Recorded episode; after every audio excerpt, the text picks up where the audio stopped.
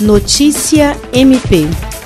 O Ministério Público do Estado do Acre participou nesta terça-feira, 16 de junho, de reunião virtual para trazer novos apoiadores à campanha lançada pelo Conselho Nacional de Justiça que amplia os canais de denúncia contra a violência doméstica e familiar. A ação Sinal Vermelho para Violência Doméstica é a estratégia silenciosa de que disporá vítimas permitindo que se identifiquem nas farmácias e recebam ajuda. A ação foi lançada no dia 10 de junho pelo CNJ e Associação dos Magistrados Brasileiros. Organizada pela Coordenadoria Estadual das Mulheres em Situação de Violência Doméstica e Familiar, vinculada ao Tribunal de Justiça, a reunião teve participação do coordenador do Centro de Apoio Operacional de Defesa dos Direitos Humanos e Cidadania do MPAC, procurador de Justiça Sami Barbosa, Associação dos Magistrados do Acre e proprietários de redes de farmácias e drogarias do Estado. Mulheres que precisarem denunciar de forma silenciosa, sem que o agressor perceba, podem se dirigir a farmácias parceiras com um X na palma da mão. Esses estabelecimentos estarão com cartazes para indicar que participam da campanha. Jean Oliveira, para a Agência de Notícias do Ministério Público do Estado do Acre.